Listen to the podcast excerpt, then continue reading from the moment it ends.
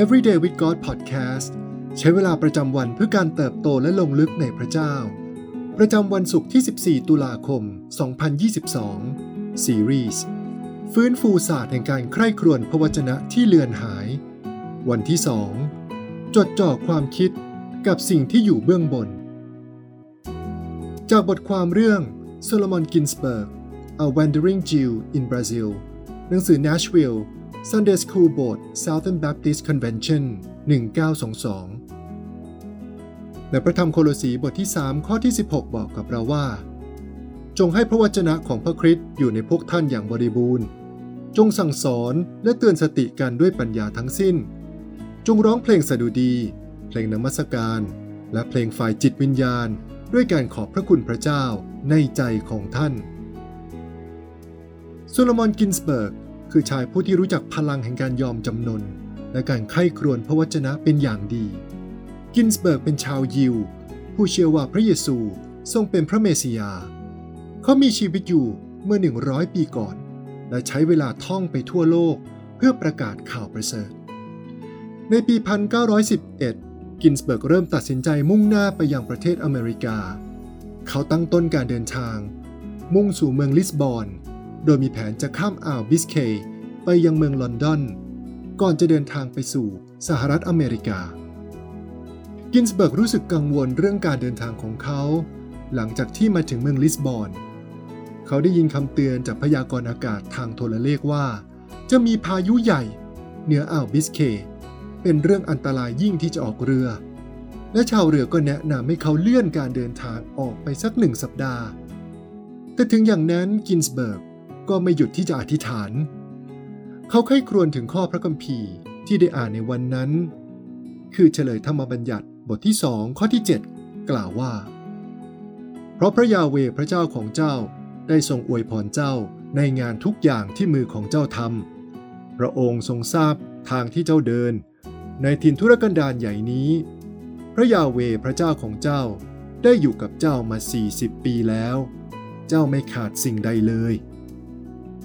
กินสเบิร์กรู้สึกได้รับการสัมผัสใจว่า พระเจ้าจะทรงปกป้องการเดินทาง เพื่อประกาศข่าวประเสริฐรอบโลกของเขาไว้ในพระหัตถ์ของพระองค์ เขาตัดสินใจเดินขึ้นเรือในทันที ข้ามผ่านคลื่นลมในทะเลโดยปลอดภัย และได้เห็นความยิ่งใหญ่ของพระเจ้าในเมืองลอนดอน และการเดินเรือข้ามมหาสมุทรแอตแลนติกหลังจากนั้นก็ราบรื่นและแสนสงบ จนกระทั่ง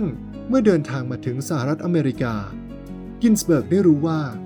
หากเขาเลื่อนการเดินทางที่เมืองลิสบอนไปหนึ่งสัปดาห์ ตามคำแนะนำแรก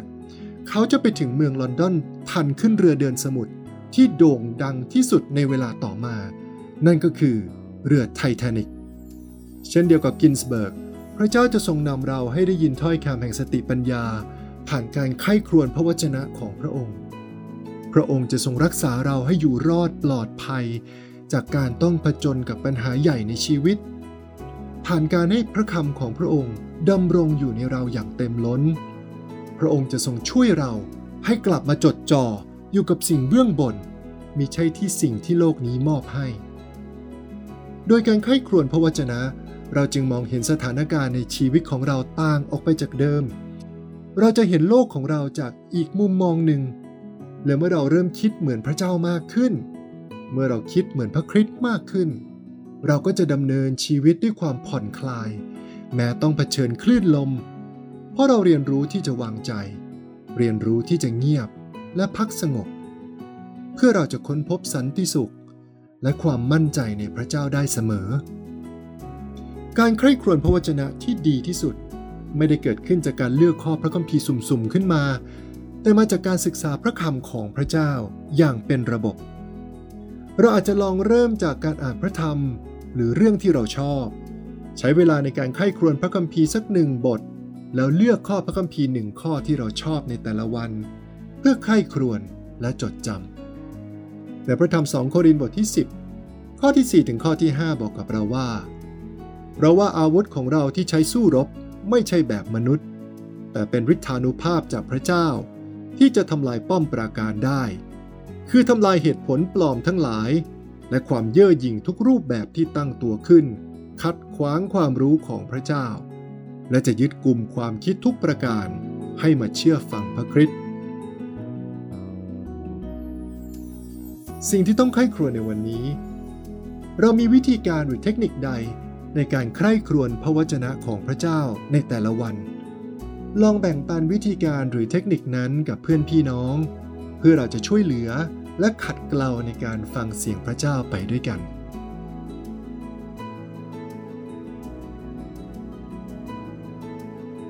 ให้เราอธิษฐานด้วยกันนะครับ พระเจ้าที่รัก เราขอบคุณพระองค์ที่ทรงนำเราในทุกก้าวของชีวิต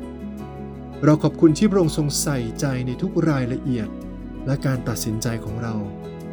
อทรงช่วยเราให้ได้ใคร่ครวญพระคำของพระองค์ ให้ใจของเราเปิดออก ให้หูของเราได้ยินเสียงพระองค์ในทุกวัน